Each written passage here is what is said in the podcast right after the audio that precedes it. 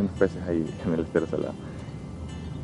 Hola, eh, antes de empezar el podcast quisiera hacer un anuncio, que ya el contenido, tanto los podcasts como algunas charlas médicas que he dado, eh, ya están siendo subidas a una página de Facebook. Entonces les agradecería, si es que les gusta el contenido, que también lo compartan para ayudarme a la difusión de ideas. Eh, y voy a poner los links de todo eso aquí. Bueno, en este podcast eh, vuelvo a conversar con José Guadamut. Esta vez hablamos más sobre nutrición y sobre estilo de vida. Espero disfruten el episodio. Bueno, creo que sí vale la pena continuar con la segunda parte de la conversación, ya que Sí. el, el otro día tuvimos un problema con el video. Sí, sí, sí.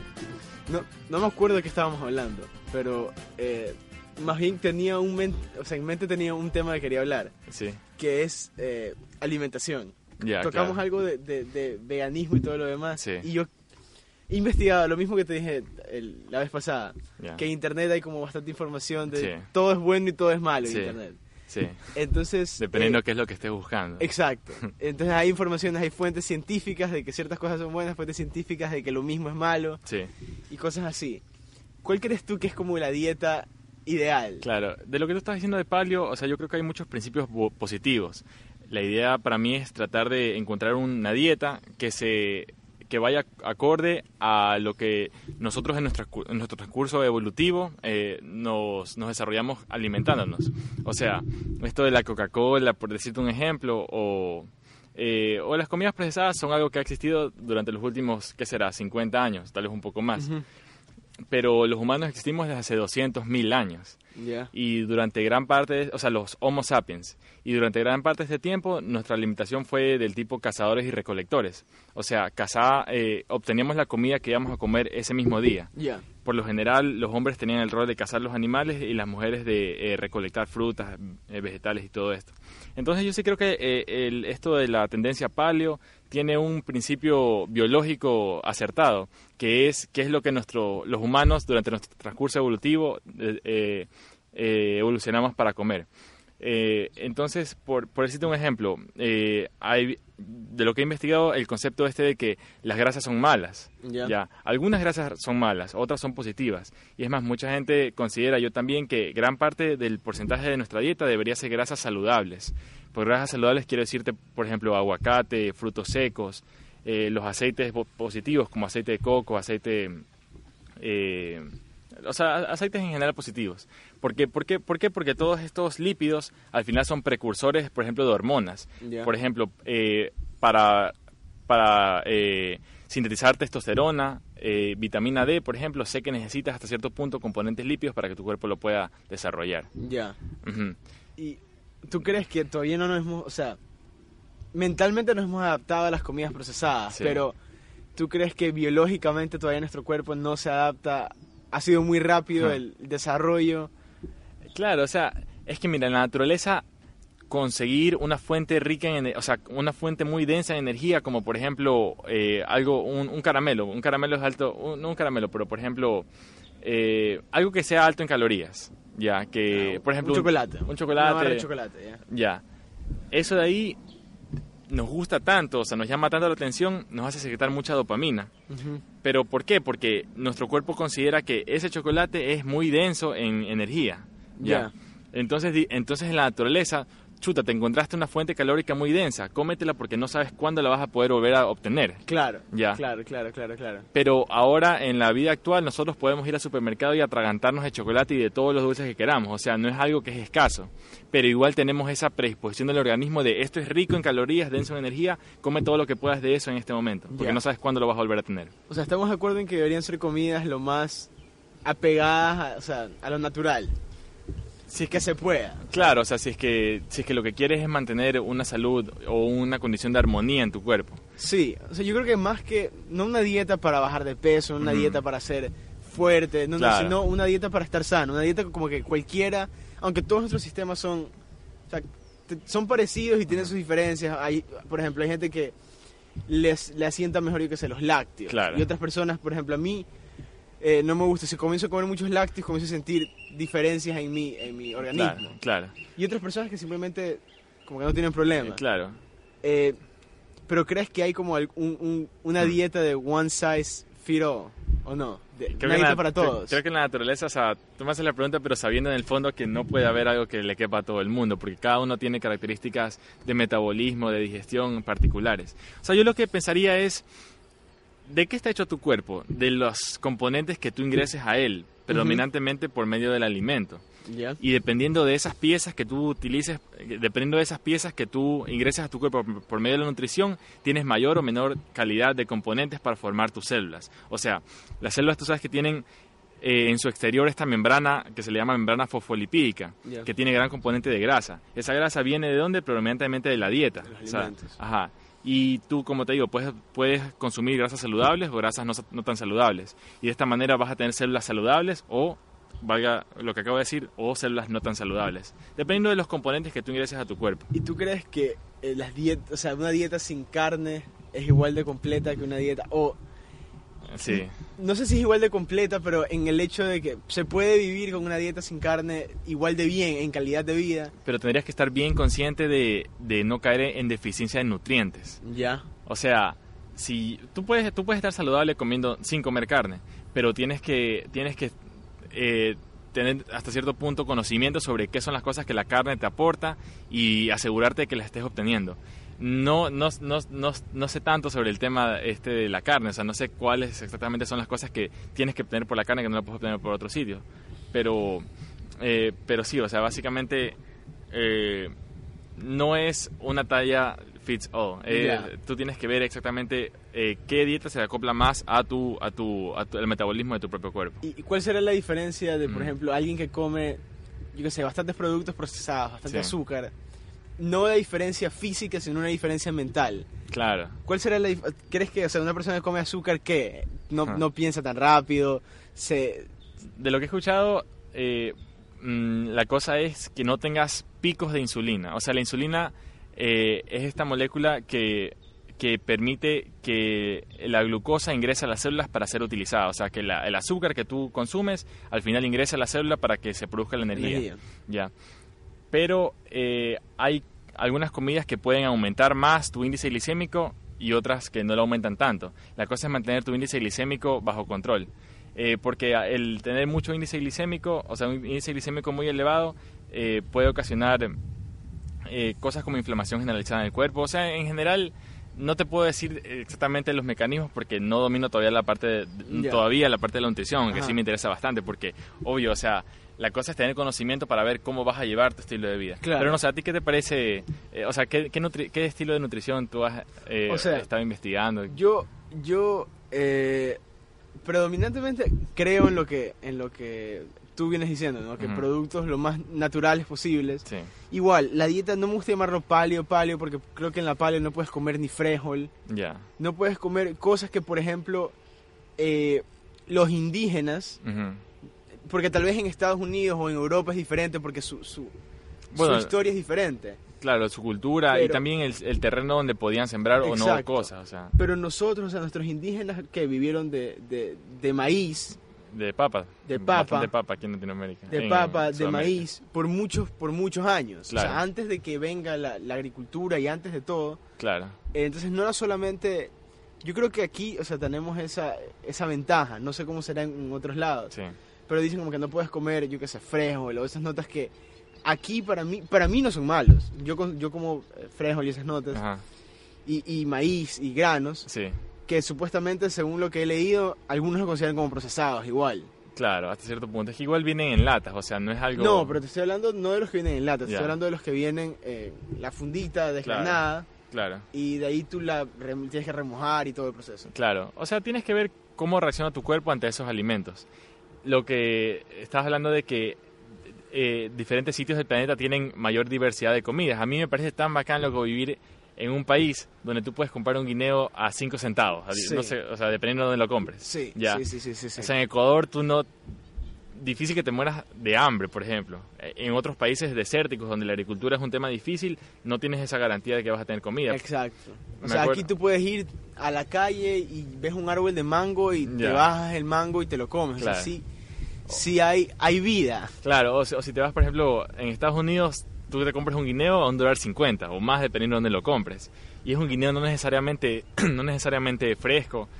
como de la calidad que vas a obtener aquí a centavos. Entonces me parece tan bacán loco vivir en un país donde esto es posible. Claro, en Estados Unidos hay el... el yo me acuerdo que en una tienda que se llama 7-Eleven hay, Sí. hay como el desayuno. Ya, Tu desayuno así para llevar es un guineo y una, taza de café Ya. negro, americano. sí, sí. Por dos dólares. Eso es como el desayuno. Y está barato, o sea, relativamente, porque está sí. rela- sí, para, relativamente. Estados, para hacer Estados Unidos. Pero para hacer Ecuador, Exacto. te choca pues eh, un guineo y un chocolate y un café a dos dólares. A dos dólares. Ajá. Entonces aquí, sí, eso es una ventaja, que tenemos comida natural de, por ejemplo, allá en Estados Unidos es como, es una moda tener el, el, el- y en Europa es una moda tener el, como Comida que- orgánica. Sí, el Whole Foods y, y el, el, ¿cómo se llama?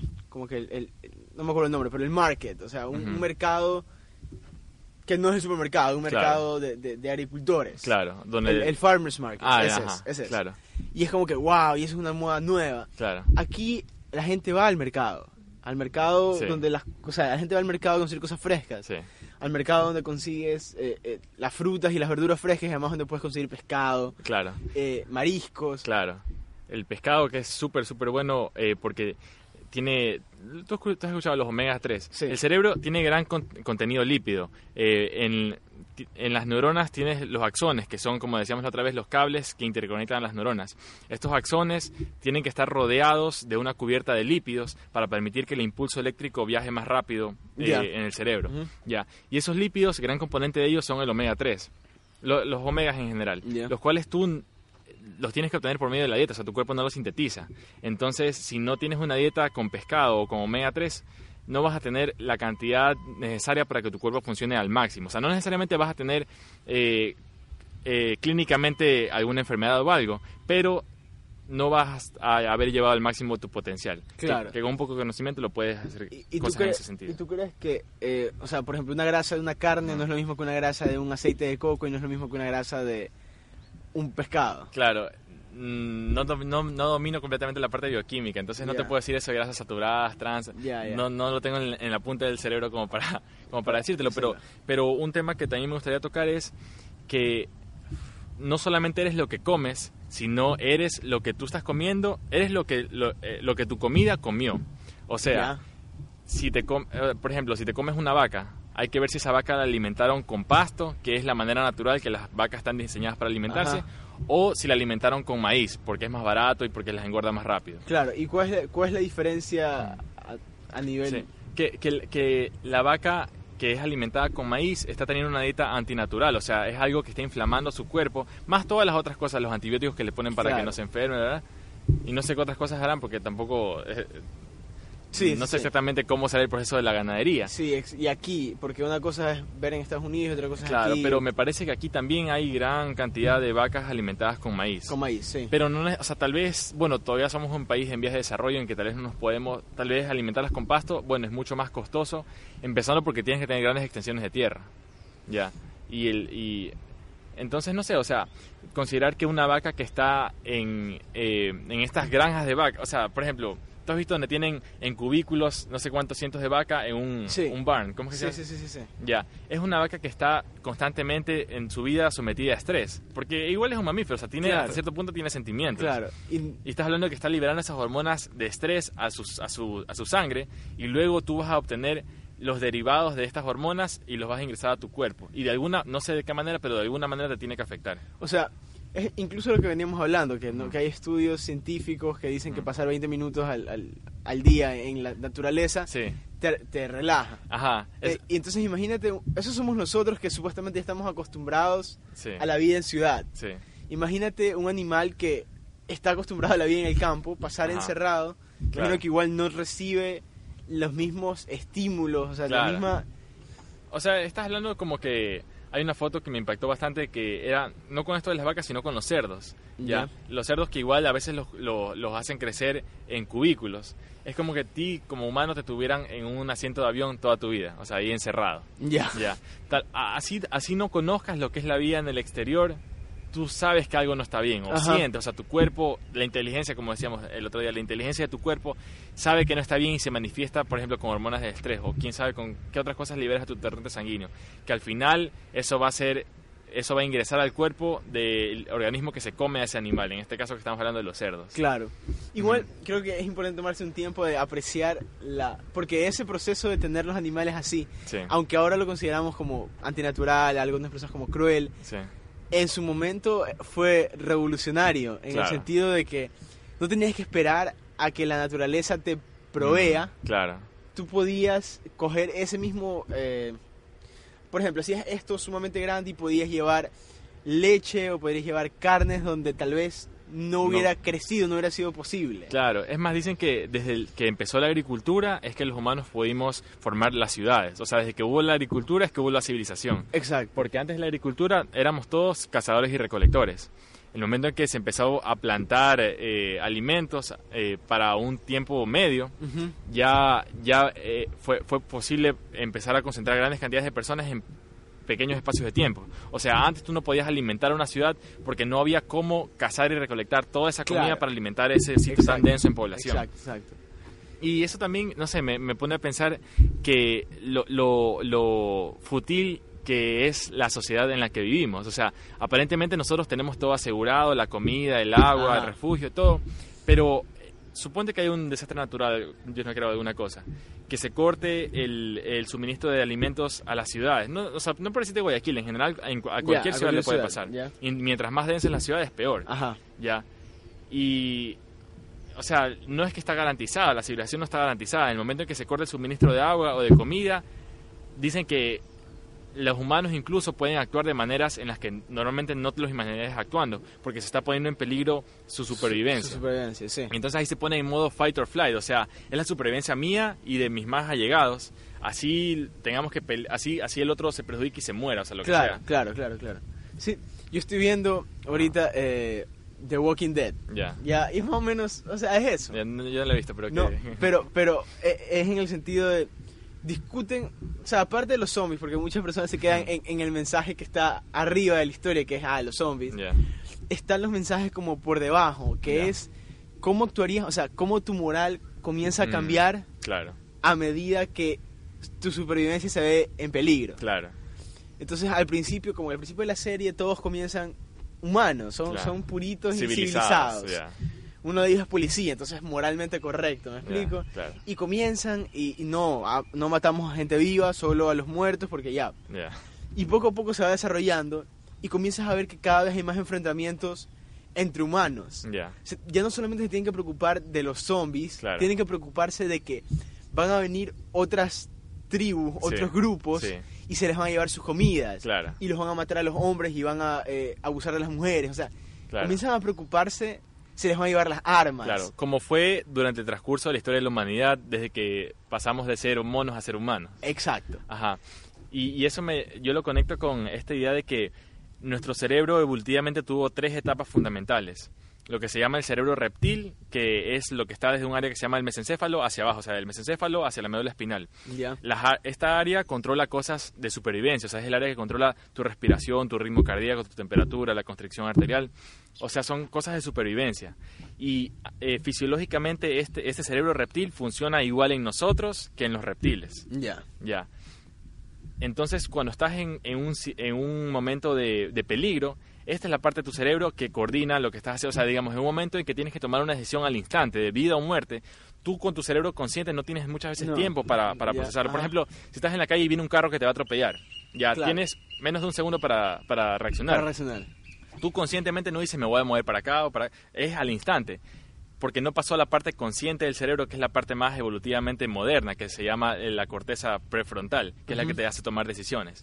Entonces estamos hablando de que cuando tu cuerpo se ve en una situación de peligro, sea imaginario o real, ya no utilizas la parte eh, Con- consciente, consciente. ajá, que, te- que hace tomar decisiones racionales, inhibir impulsos y todo esto, sino que utilizas las partes más evolutivamente antiguas del cerebro, que solamente pensaban en, el, en el- la En supervivencia. En moverse, en sobrevivir, en alimentarse. y en reproducirse, que también eh, esta parte del cerebro también controla la parte de la sexualidad. Ya. O sea, la- bueno, hasta cierto punto, porque igual en los humanos tú sabes que todo es interconectado. Sí, sí, todo es pero, interconectado. pero el, eh, el instinto básico de la reproducción también es controlada por, eh, por esta parte del cerebro Sí, reptil. por el cerebro reptiliano. Y sí, sabes que eso, eso se ve también, esto del cerebro reptiliano y el cerebro, no me acuerdo el nombre, el límbico Ajá, y el cerebro racional, creo que es. sí. Eso también se ve en una, en una eh, como división de marketing que se llama neuromarketing, que es Ya. cómo usar tu, esas partes para, digamos, ir directo al impulso Ya, o ir directo a la emoción y Ya. saltarte la parte racional. claro, O depende de tu producto, qué, qué es lo que quieres hacer. claro. Tal vez en algunos productos necesites enfocarte más en la parte emocional, en Ajá. otros necesites enfocarte más en la parte intelectual, por ejemplo. Claro, es que, por ejemplo, ¿cómo vendes una, una Coca-Cola de manera racional? No puedes. No puedes, o sea, ¿qué vas a decir? Tómate esto que somos altos, en- ajá. somos altos en azúcar, tómate esto que... O sea, ¿cuál es el argumento racional para vender una que te va a Coca-Cola? envenenar a bajas dosis. pero- Exacto, ¿me explico? Claro. Entonces usan el aspecto emocional, la familia, la conexión, Ah, ya, ya. tú eres, tú- comparte una Coca-Cola con Rafael. Ya, claro. O sea, usan esa parte emocional para llevarte a consumir el producto. Claro. Además de que tienen obras, o sea, bueno, Coca-Cola es una empresa con, con, con obras, espero que no te cierren el video, sí, con obras sociales. Bueno, qué raro porque empezamos, yo también dije Coca-Cola al principio, pero Sí. bueno, hay que... Eh, es una empresa con bastante obra social, Coca-Cola.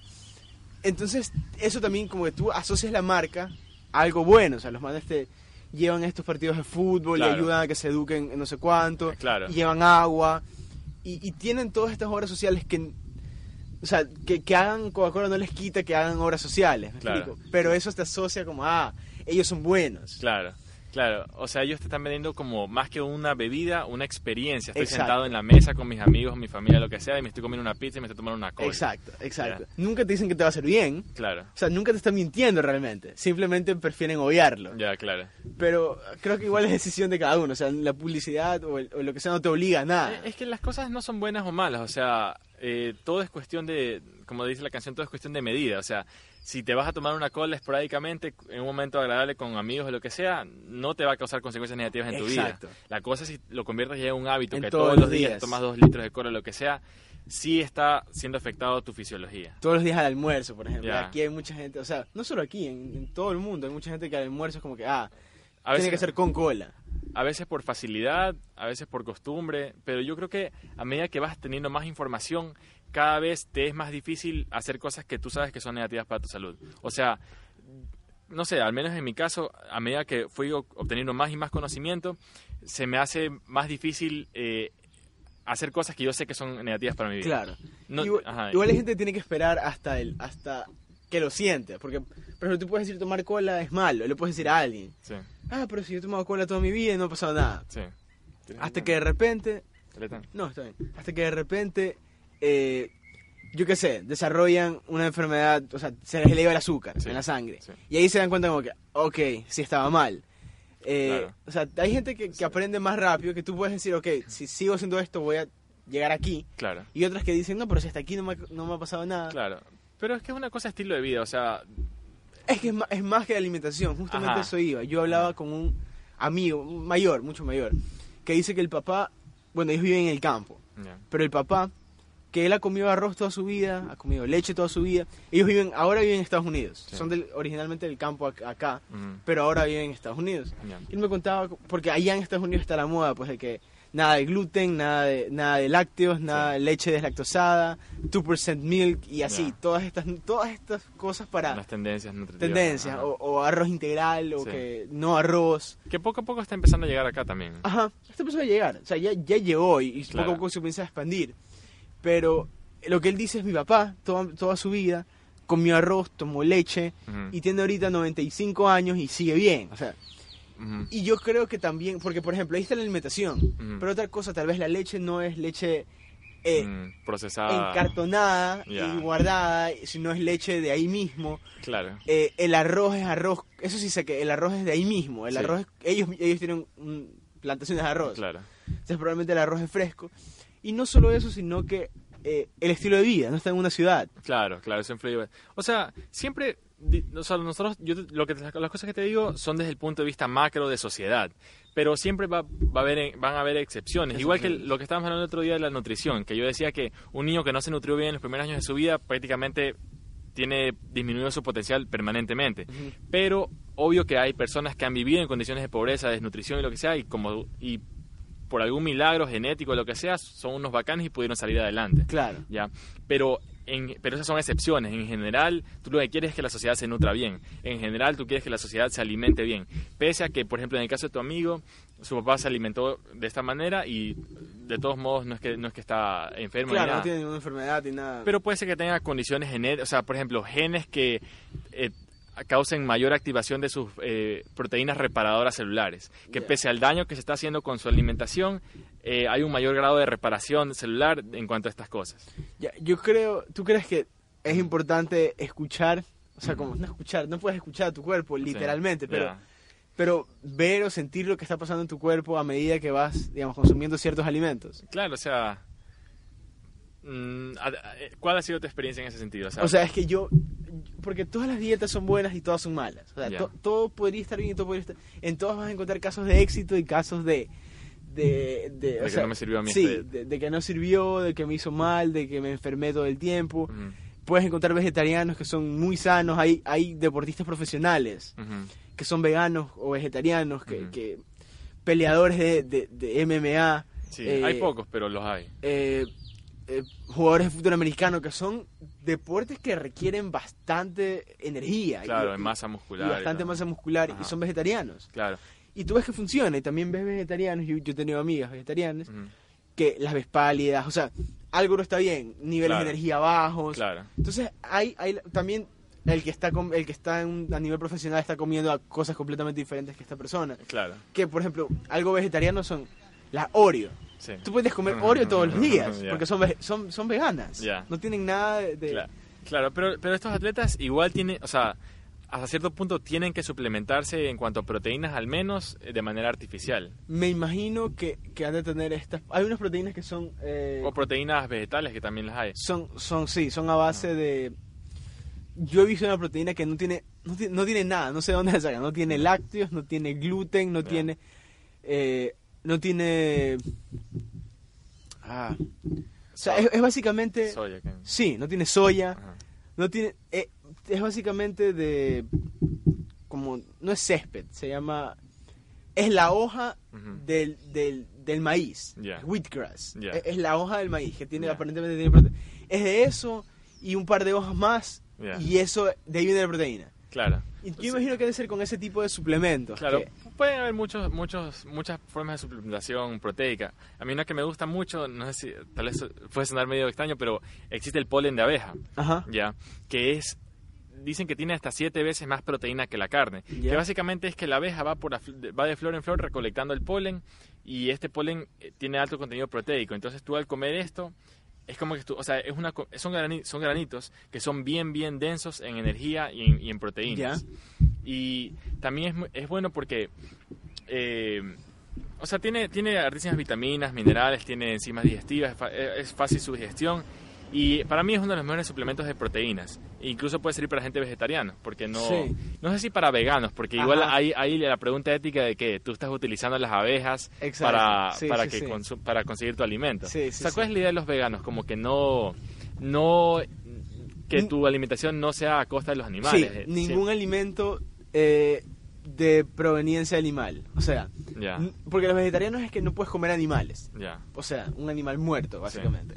Los veganos es que no puedes comer ningún alimento de, pro- o sea, de proveniencia animal. O sea, leche no puedes porque, obviamente, aunque la vaca no muere, aunque las condiciones son... Eh, la estás haciendo vivir una vida de esclavitud Exacto. para sacarle su leche. Es más, creo que hay veganos, hay veganos creo que sí comen miel de abeja y hay Ah. otros que no. Eso te iba a decir, que igual todo esto es un espectro, o sea, no es un blanco y negro, dicromático, Exacto, sino exacto, es exacto, extremadamente vegano, a todo el punto, de todo el espectro hasta carnívoro 100% que tampoco es saludable. Igual, por ejemplo, es que es muy importante para la dieta creo que ver el, el aspecto antropológico. Porque, digamos que yo creo que aquí en Ecuador ser, eh, más que sea en la costa, no sé si en la sierra, porque son, venimos como, tenemos cosas diferentes, pero es muy fácil vivir sin carnes rojas. Esta es mi teoría, nada científica y, y poco, poco profesional. Eh, mi teoría es que es fácil dejar las carnes rojas, más que sea para alguien de la costa. Ya. Tal vez, por ejemplo, un pescado, a mí, yo no sé si podría dejar el pescado. Ya. Ya. Así. O sea, sé que podría, pero no sé si mi cuerpo le gustaría. le gustaría. ¿Me explico? Ajá. Eh, sé que, pero por ejemplo, para mí dejar las carnes rojas es fácil. Ya. Pero yo siento que yo puedo vivir con pescado y verde toda mi vida. Ya. O sea, entre pescado verde y guineo toda mi vida. ¿ya? No importa, mañana, tarde y noche toda mi vida podría comer entre esas cosas. ¿Sientes que necesitas hasta cierto punto vegetales? ¿O Eh, no? sí, sí, sí, sí. Porque eso es algo que me ha surgido en el último año o año y medio, que últimamente he sentido, siento que necesito comer vegetales, hojas verdes, espinacas, Ajá. rúcula. Y tal vez hasta cierto punto es un condicionamiento mental que yo me he hecho, pero si ya pasa un día que no, yo sé que no me he comido mis vainas, mis tonteras, espinacas, rúcula, acelga, siento que me falta algo. Tal vez nutri yo creo que tal vez nutricionalmente sí, o sea, no sé si es que de pronto me haces un examen, no sé qué químico, en la Claro. sangre me, me ha de salir, pucha, no te has comido tus vegetales. Ya. Pero eh, últimamente sí he sentido como que, o lo, lo he hecho parte de mi estilo de vida, que sí sé que lo no, no o sea, lo quiero, lo quiero, mi cuerpo Claro. me lo está pidiendo. Sí, o sea, a mí yo siempre me gusta comer algo, alguna hoja verde, Ujú, eh, espinaca o lechuga, algo, algo, algo. Bueno, yo me como la espinaca así. Yo tengo una experiencia con veganismo y no con veganismo normal, sino con eh, se llama crudo veganismo, Ya. ya. que es lo más radical, del, creo que es el, el veganismo más radical.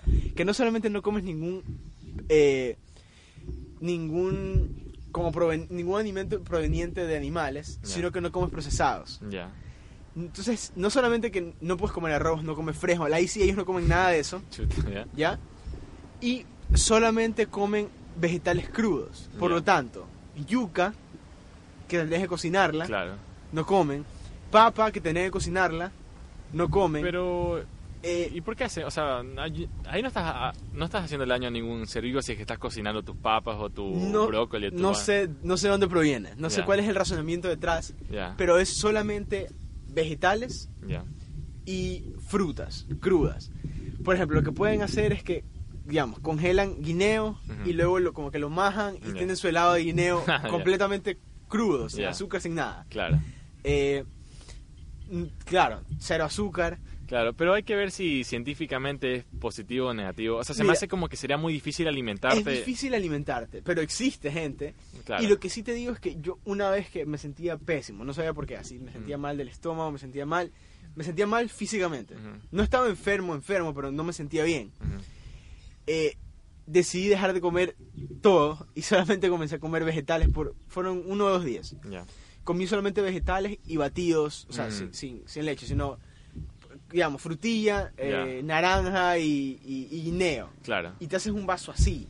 Y de vegetales, no es, que, es que la diferencia es que las porciones de vegetales no es que comes así, comes un bowl, pues, Sí. entero de espinaca. Claro. Pero lo, lo licuabas. que- O sea, no, no, el- el- la espinaca te la comes. Ya. Y de ahí tienes tu, tu jarro gigantesco de algún Claro. jugo con eh, guineo, Claro. con dátiles. Claro, claro, porque también hay esa idea de que está demostrado, de hecho, que sí es bueno darles periodos de descanso o de ayuno a tu sistema digestivo.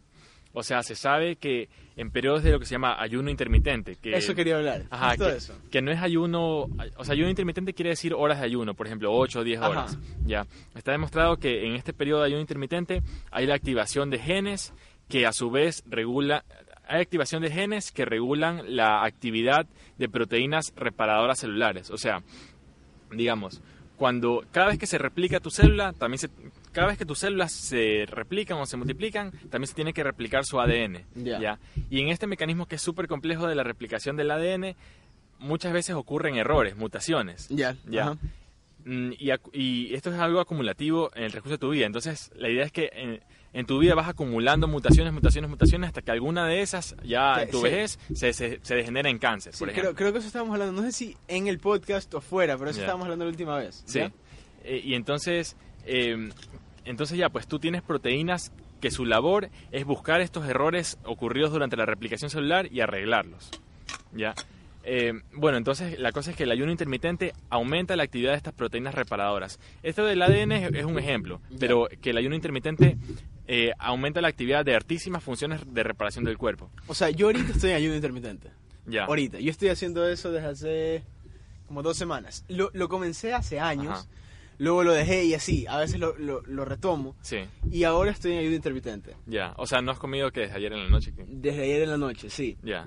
Aunque no lo hice tan exacto. Pero sí, desde ayer Claro. como a las Claro. 10. O y sea, de ahí como, como a las Claro, o 2. sea, o sea, la idea es que eh, durante la noche, si es que duermes 8 horas, estás en 8 horas que no estás ingresando comida a tu Ujú. cuerpo, ¿ya?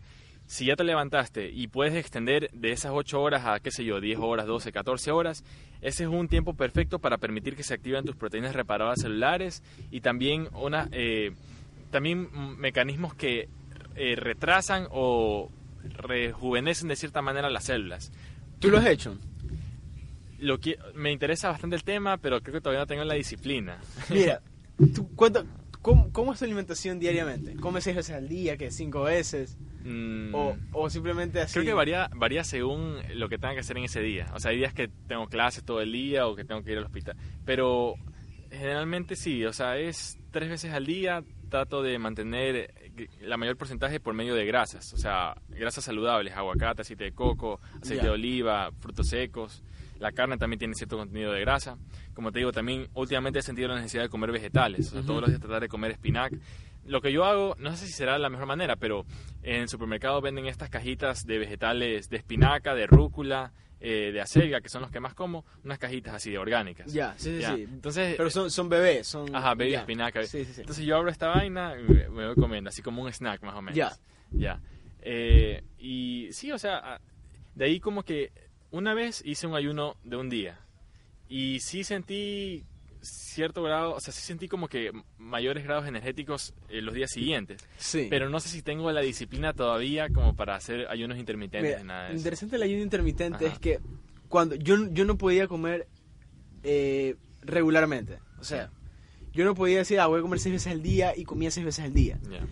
Eh, y después leí del ayuno intermitente. Ujú. Y yo no he desayunado. O sea, para mí era natural Sí, no desayunar. claro.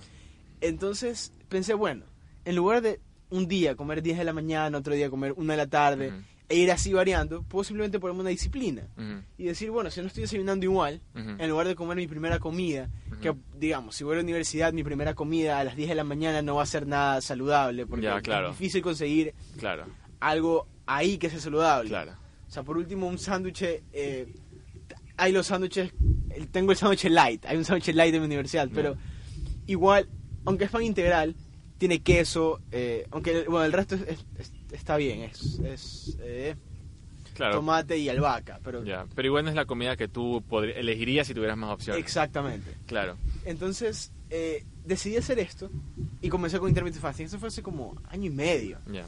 Yo soy, o sea, yo a todo el mundo le digo como que, ah, intermittent fasting. Y te dicen que, o sea, Sí. y te ven como Sí, nadie, nadie más, o sea, hasta ahora yo no obligo a nadie, porque Claro. también cada uno escucha su, su, su cuerpo. Sí. Pero para mí es una experiencia de conocer tu cuerpo. Sabes lo que es pasar hambre, comienzas a saber lo que es pasar Y hambre. hasta cierto punto, las veces que he hecho, o sea, sí he hecho una que otra vez ayuno intermitente, sientes cierto grado de satisfacción en el saber que estás pasando hambre, por Sí. decirlo. O sea, siente- no sé si será algo medio masoquista, pero meditas en el hambre, no sé Sí, si... sí. Y una, un- una cosa interesante que te dicen es cuando estés pasando hambre, o sea, cuando estés en ayuno, Sí, mantente ocupado. ya, Entonces, mis ayunos, yo tengo clases en la mañana casi todos los días. ya. Entonces, por lo tanto, ahora que entré a la universidad, cuando estuve de vacaciones, no estaba comiendo unas cuatro o seis veces, de cuatro o cinco veces al día. ya. Pero cuando entré dije, sabes que no voy a poder, porque tengo una clase a las 7 de la mañana, lo que significa que para desayunar me tengo que levantar a las 5 Ya, y prefiero dormir hasta una hora más sí, y de ahí levantarme e ir. sí. Entonces, eh, comencé a hacer eh, ayuno intermitente Ujú. y es interesante porque toda la mañana te mantienes ocupado. Yo salgo de clases a la 1, Sí. o sea, a las 12 y 45. Sí, Ya llego a la 1 a mi casa y ya almuerzo. claro. Entonces, toda, toda la mañana no, ni siquiera me acuerdo. Claro. O sea, yo creo que es una cosa de acostumbrarte. O sea, para alguien que nunca ha escuchado el ayuno intermitente, que le digas, chuta, no he comido desde ayer. Y, y una persona que tampoco haya, o sea, no conozca a nadie más o gente en internet. Exacto. Elliot Holtz también, por ejemplo, que es de cierta manera nuestro mentor. Ajá. Él de él fue quien escuché por primera vez ayuno intermitente. Entonces, yo creo que es una cosa de acostumbrarte.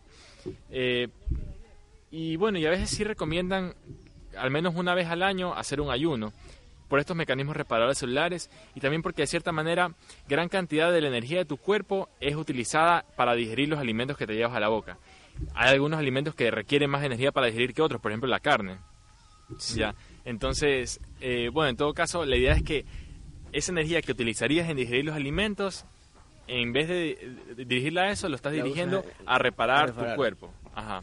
Ah, interesante. Yo no tenía esa, esa, ese conocimiento. Yo, yo comencé a intentar intermittent fa- o sea, el, el ayuno intermitente simplemente porque yo ya no comía en las mañanas. Entonces Ya. dije, bueno, Eh. ¿en, en qué me puede, o sea, no me puede perjudicar en nada? Claro. Y después sentí... Ah, pero no sabías los beneficios. o sea, la- sabía, sabía que había beneficios, Ujú. pero no sabía así como tan científicamente. Sabía que lo que te dicen, ¿no? Como que te va a ayudar, te acelera el metabolismo, bla, bla, bla, bla, bla. Sí, Dije, ok, vamos a intentar. Porque igual yo no creo, lo que leo en internet creo a medias, ¿no? claro, claro. Lo- tengo que probarlo para decir, ¿sabes qué? Sí Claro. es cierto, no es cierto. Y aún, si te, y aún si te metes a ver las publicaciones científicas, muchas de esas son sesgadas. O sea, tú tienes que...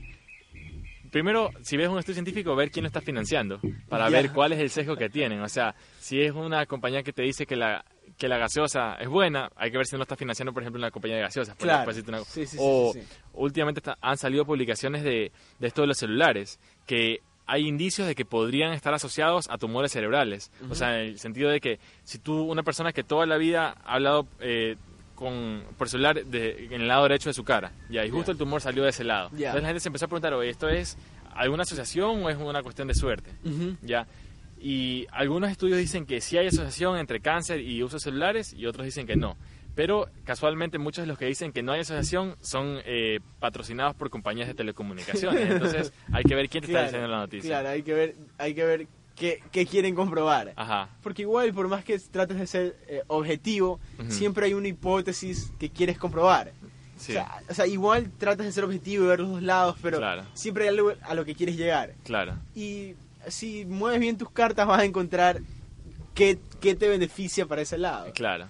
Entonces, sí. eh, Sí, yo creo que sería escuchar a tu cuerpo, o sea, eh, si es que, no sé, pues, o sea, si es que a ti te hace daño consumir lácteos, por ejemplo, o hay otras personas que lo pueden consumir y no tienen ningún problema. Es, es que igual las diferentes personas tienen diferentes genes que codifican eh, mecanismos de digestión.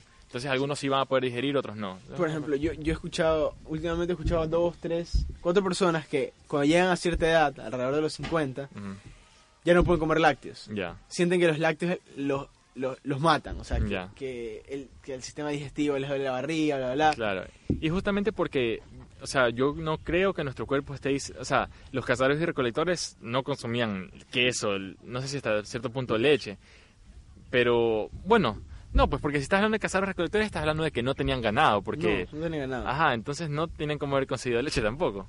O sea, igual, yo siempre puedo pensar, te puesto- o sea, qué raro habrá sido la primera persona que descubrió Ah, que se a- podía tomar leche de un animal.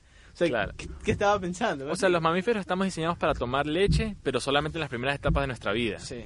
Pero de ahí tú no ves ningún otro mamífero que en la adultez se ponga a tomar leche. ¿Ya? ¿Y, y cómo tú digieres la comida? O sea, tú necesitas para digerir la comida proteínas. Y esas proteínas están codificadas, o sea, en tus genes está codificado eh, que se va a producir en tu cuerpo esta proteína. ¿Ya? Pero ¿cómo llega, ¿cómo llega ese gen a tu cuerpo? Mediante millones de años de evolución en los cuales tus ancestros se vieron obligados a producir esa proteína. Y por eso, y, y- y por ende, tuvieron que incluir ese gen en su código genético. Pero tú crees que, por ejemplo, si, no- si nos hacemos vegetarianos Ajá. como, como sociedad, Sí. por mucho tiempo, comienzan a cambiar los genes. Eventualmente, pero es que no puede, no puede haber evolución o mutación de, de una generación a Claro, otra. Es obviamente, una cosa de varias obviamente, de Entonces, generaciones. Entonces, como te digo, o sea, tú para eh, digerir la lactosa, que es esto de los lácteos, necesitas una enzima que se llama lactasa, ya, Ya. que es una proteína. Y gran porcentaje de la gente tiene o no tiene lactasa o tiene lactasas hipofuncionales, o sea, con menor grado de actividad. Y esas son las personas que tienen manifestaciones eh, de intolerancia a la lactosa, que no necesariamente tienen que ser las típicas de gases o eh, diarrea en algunas personas, pueden ser otras manifestaciones, por ejemplo, secreción de mocos. En mi caso, yo tenía bastante rinitis. eh, eh, bueno, no. en mi caso, yo tenía bastante rinitis. Y yo tomaba hartísimo, hartísimo yogur porque según yo los probióticos. Luego, y, justamente el tiempo en que tuve los- mis mayores crisis de rinitis eran tiempos en que me estaba atragantando con yogur.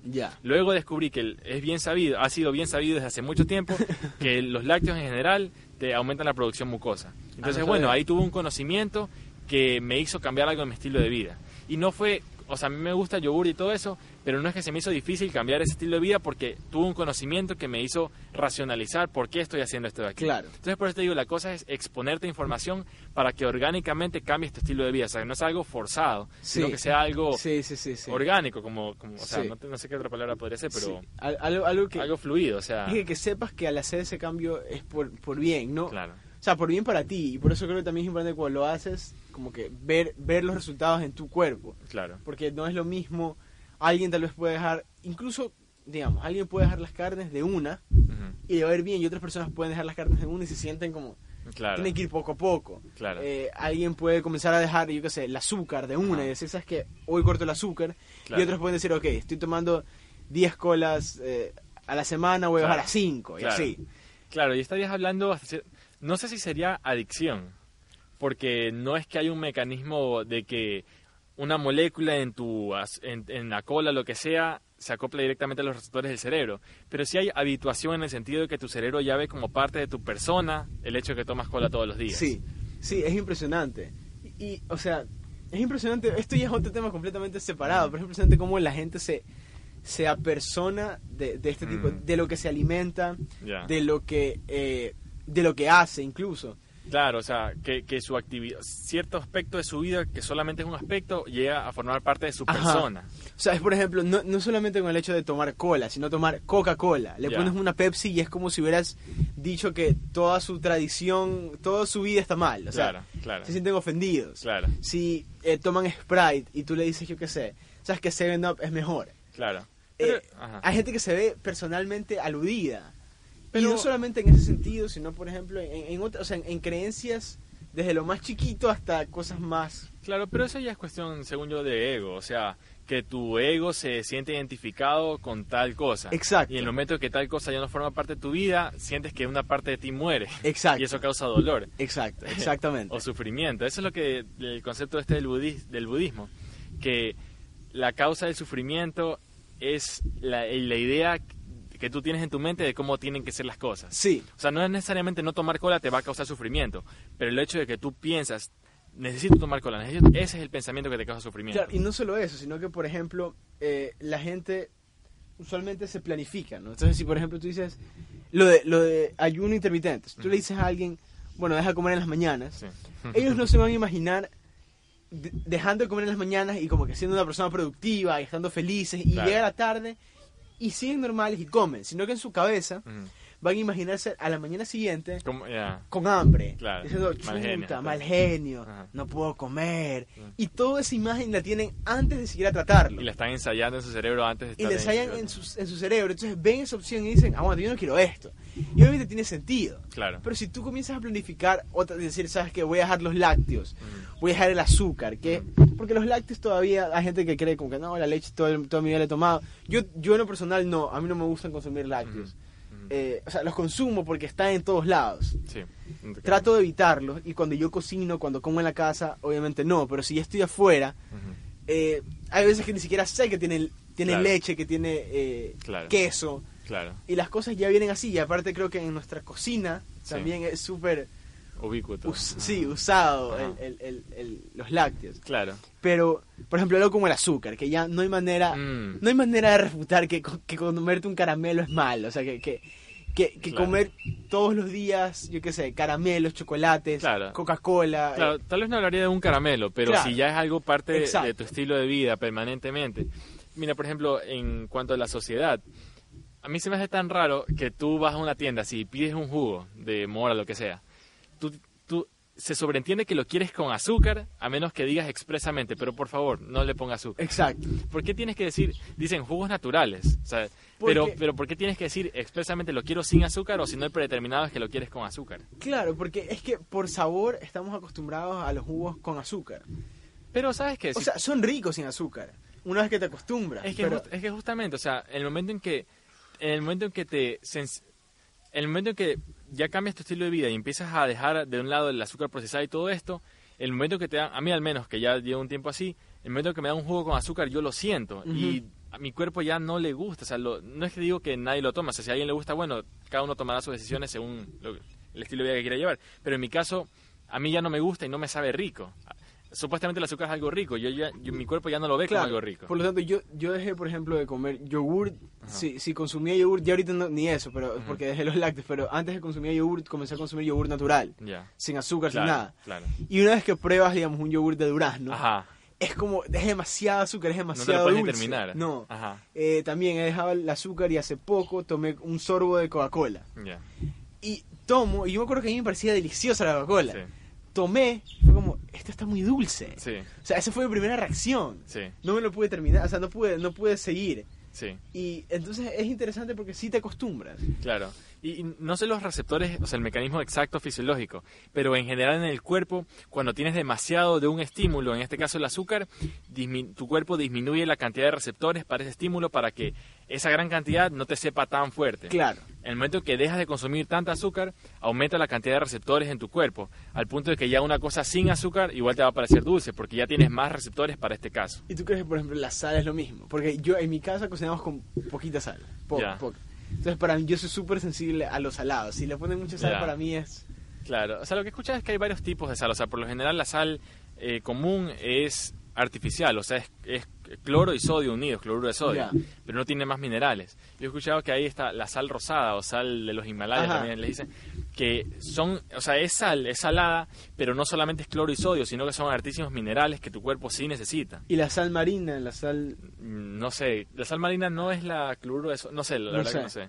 No sé, es Yo que, digo, ajá, ah, hace poco compraron en mi casa algo así, una sal así. Y aparentemente es buena, no sé por qué, no he investigado, pero aparentemente es buena. Claro. Bueno, esto que te digo, la sal rosada, sí he investigado que no solamente es cloro y sodio, sino que son altísimos minerales que tu cuerpo sí utiliza. Entonces, es mejor que solamente una sal inerte, artificial, eh, cloruro sodio. Bueno, y yodo que también le ponen eh, artificial. Sí, pero sí, para mí es comenzar a comer comida por, por, o sea, por el beneficio que te va a dar. Claro, pero yo creo que es algo, como re- reitero, que es algo orgánico. O sea que a medida que vas desarrollándote como persona, no es que tiene, no es que es una cosa que te cuesta, sino algo que tú solito vas por ese camino. Sí, sí, sí, sí, sí. Ujú. Efectivamente. Bueno, así fui yo con el, con el ayuno intermitente. O sea, estaba buscando maneras de, de, de, de comer mejor, de, de- Y eso me llamó la atención. También hay gente que dice eso de entrada. No. Pero para mí comer seis veces al día es como muy... Primero que es pesado y segundo, o sea, si lo analizas también como antropológicamente, ¿tú Sí. crees que nuestros antepasados iban por ahí con su fundita de, de, de lo que sea y decían, ah, ya el sol está en tal posición, ya pasaron tres horas, voy a comer? Claro, ellos no- es que no tenían el concepto del tiempo como nosotros lo tenemos. Exacto. Ajá. Entonces, yo no creo que era como que, ah, sí, to- uy, ya se está oscureciendo y todavía no he comido ni, ni la cuarta vez. Claro. Simplemente comían porque tenían hambre. Y, te- y te- y comían cuando había disponibilidad de alimentos. Exacto. O sea, es, como- es que, ¿cómo habrá sido, el- o sea, cómo era un estilo de vida cazadores y recolectores? Según yo, bueno, no es que soy antropólogo ni conozco tanto, pero es ir constantemente todo el día buscando comida y, y obtener la comida que vas a comer en ese en día. ese día. Ajá, exacto. y el siguiente día no sabes si vas a tener o no vas a Bueno, tener. y lo interesante de, de, de todo esto de aquí Mm, es que el, el liberar, o sea, el tiempo, el liberar el tiempo de lo que hubiéramos pasado para comer, para, para conseguir comida, mm, nos ha permitido desarrollar otras cosas. Sí, Porque si no hubiéramos liberado ese tiempo, todos los días tendríamos que estar... O sea, no hubiéramos podido desarrollar nada nuevo. claro. Aunque el poder, por ejemplo, inventamos las herramientas, Ajá. podemos cazar, luego yo qué sé, se nos, a alguien se le ocurrió poner un cerco alrededor de, Mm, de unas vacas y decir, sabes que tenemos comida sí. de aquí para dos días porque eso nos van a escapar. Claro, claro, o sea, eh, por eso es que los humanos hasta cierto punto hemos dominado el planeta, porque nosotros somos una de las pocas especies que no tiene que estar todo el tiempo pensando qué voy a comer y cómo voy a hacer para que no me coman. Exacto. Ya, y es, eso lo hemos hecho por medio de los avances tecnológicos. Ya, entonces es este avance de la civilización la que nos permite a nosotros no estar viendo qué vamos a comer y que no nos coman, sino tener ponernos a pensar sobre la vida y tener conversaciones como la que estamos Exacto. teniendo. Y lo Ajá. interesante es que yo le digo a mi mamá, por ejemplo, Ajá, ¿tú crees que alguien, porque ella ahorita está en un proceso de, de- es vegetariana, ya, eh, está pasando veganismo, pero es vegetariana por ahora. Eh, yo le digo, ¿tú crees que, que, porque yo también hace tiempo quería ser vegetariano, luego pasé, he estado como que quiero ser vegetariano, pero no, todavía, todavía no tengo mi, mi cabeza no se decide por una de las dos. Pero, ¿tú crees que alguien que está pasando hambre, o sea, alguien que todos los días tiene que preocuparse de traer la comida a la casa, porque Claro. todavía, más que sea en nuestro Claro, país, claro. hay personas que tienen que preocuparse, no tienen un trabajo estable, tienen que preocuparse todos los días, no tal vez de cazar, pero tienen que preocuparse de ganar así sea Claro. 10 dólares para llevar un pan, un arroz Claro. y algo para que coman en su casa. Claro, claro, ¿Tú crees que alguien así tenga tiempo de preocuparse Claro. de, de si, está pro- si está provocando un daño a los animales o si está consumiendo mucho azúcar. Realmente no tiene, o sea, lo que ellos tratan es de sobrevivir en el, en el ambiente que ya está. Claro. No sé si te has escuchado el concepto de la pirámide de necesidades de Abraham Maslow. Sí. Ya, que es, es una pirámide de las necesidades, para la gente que está escuchando, es una pirámide de las necesidades humanas, en la cual en la base están las necesidades fisiológicas, por ejemplo la comida, eh, la bebida, mm, también lo ponen ahí a, a- a las relaciones sexuales, porque también... Claro, sí, Ya. sí, sí, parte de... Bueno, y las necesidades fisiológicas están en la base de la pirámide de Maslow. En el segundo estrato creo que están las cosas de seguridad, o sea, tener un techo donde refugiarte. Eh, en el caso de la sociedad actual, te- tener un trabajo que te proporcione estabilidad económica. Económica, claro. Ajá.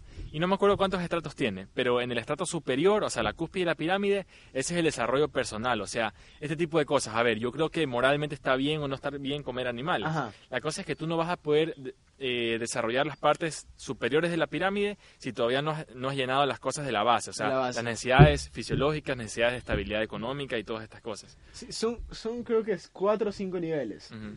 Sí, uno de esos, claro, es, es el, es el desarrollo personal, el, el anterior a ese es estatus, Ya. estatus social. Que de, te, que te reconozcan. que te reconozcan, respeten, sí. ajá, eh, ¿Qué más hay? Eso también se usa en marketing, para, para establecer, eh, si por ejemplo, si, das- si tu producto satisface una necesidad básica o si satisface algo más de de de estatus. Claro. Por ejemplo, o sea, un producto Apple, un producto Apple, claro, satisface cierto uso, tiene cierto uso en la vida cotidiana, pero además, ¿por qué compras Apple y no, yo qué sé, una marca china que probablemente haga lo mismo? Y ahí hay cierto nivel de estatus también, Claro, de claro, decir, claro. mira, en mi nivel esto es más importante. ¿me Claro, explico? claro. Y, y bueno, pero ahí yo creo que cada uno tiene su... No todo el mundo lo compra por estatus, hay gente que lo compra por... Porque realmente se le hace más fácil trabajar con ese Sí, software o o sea, lo que sea. Dependiendo, cada, cada quien, de- o sea, para cada persona depende. Claro. Yo tengo muchos compañeros que tienen, digamos, computadoras Apple, lo más pro de pro de pro, Mm. y solo la usan para entrar a Facebook. Claro, una persona tiene una F-150 solamente para ir al mall. Exacto, exacto. o sea, todo, ningún producto es malo, según yo, pero podrías escoger más eficientemente Claro. qué es lo que quieres. Basado en información. O sea, la- esa es la, la cosa bacán de cómo, para mí, cómo se compra en el siglo XXI. Yendo a comprar, por ejemplo, en las compras por internet, viendo lo que dice la gente que ya ha comprado ese producto eh, y los reviews que tiene. Y así tú ves si la cosa es buena o mala o si te va a servir para el uso específico que tú le quieres dar. Sí, sí, porque eh, ahora yo creo que los reviews son han revolucionado la manera. Yo entro, si quiero comprar algo, yo entro a ver reviews primero Claro. para todo, y para servicios, para todo, entro a ver reviews y saber, ok, sí, sí. Hay veces que si son muy mezclados me arriesgo y digo, ok, vamos a ver qué. Claro. Pero Incluso es bacán porque también hay en YouTube hay video, hay reviews. Bueno, ese es uno de los sitios donde más hay, ¿verdad? En que esos videos de unboxing, Ajá. en el que cogen tu producto nuevecito, lo sacan eh, y, y te empiezan a decir, bueno, eh, se ve aparentemente así. Y luego graban después de una semana, bueno, he estado utilizando una semana este producto, Ajá. estas son las cosas que me gustaron, las cosas que no me gustaron, las cosas que podría mejorar, bla, bla. Y entonces ya estás tomando una decisión más inteligente o más informada en cuanto a lo que vas a y comprar. es interesante porque incluso es hasta tipo, un tipo de realidad virtual. Es como Ya. que si tú lo compraras, Ajá. tú lo abrieras Sí, y, y tú lo usaras una semana. ya. Y luego dices, chuta, me gustó o chuta, no me gustó. Claro. Pero no tienes que comprarlo. Claro. Puedes verlo. Ver lo que la otra persona eh, pudo apreciar y Exacto. mediante tus neuronas en espejo poder experimentar más o menos cómo sería tener ese producto. Exactamente.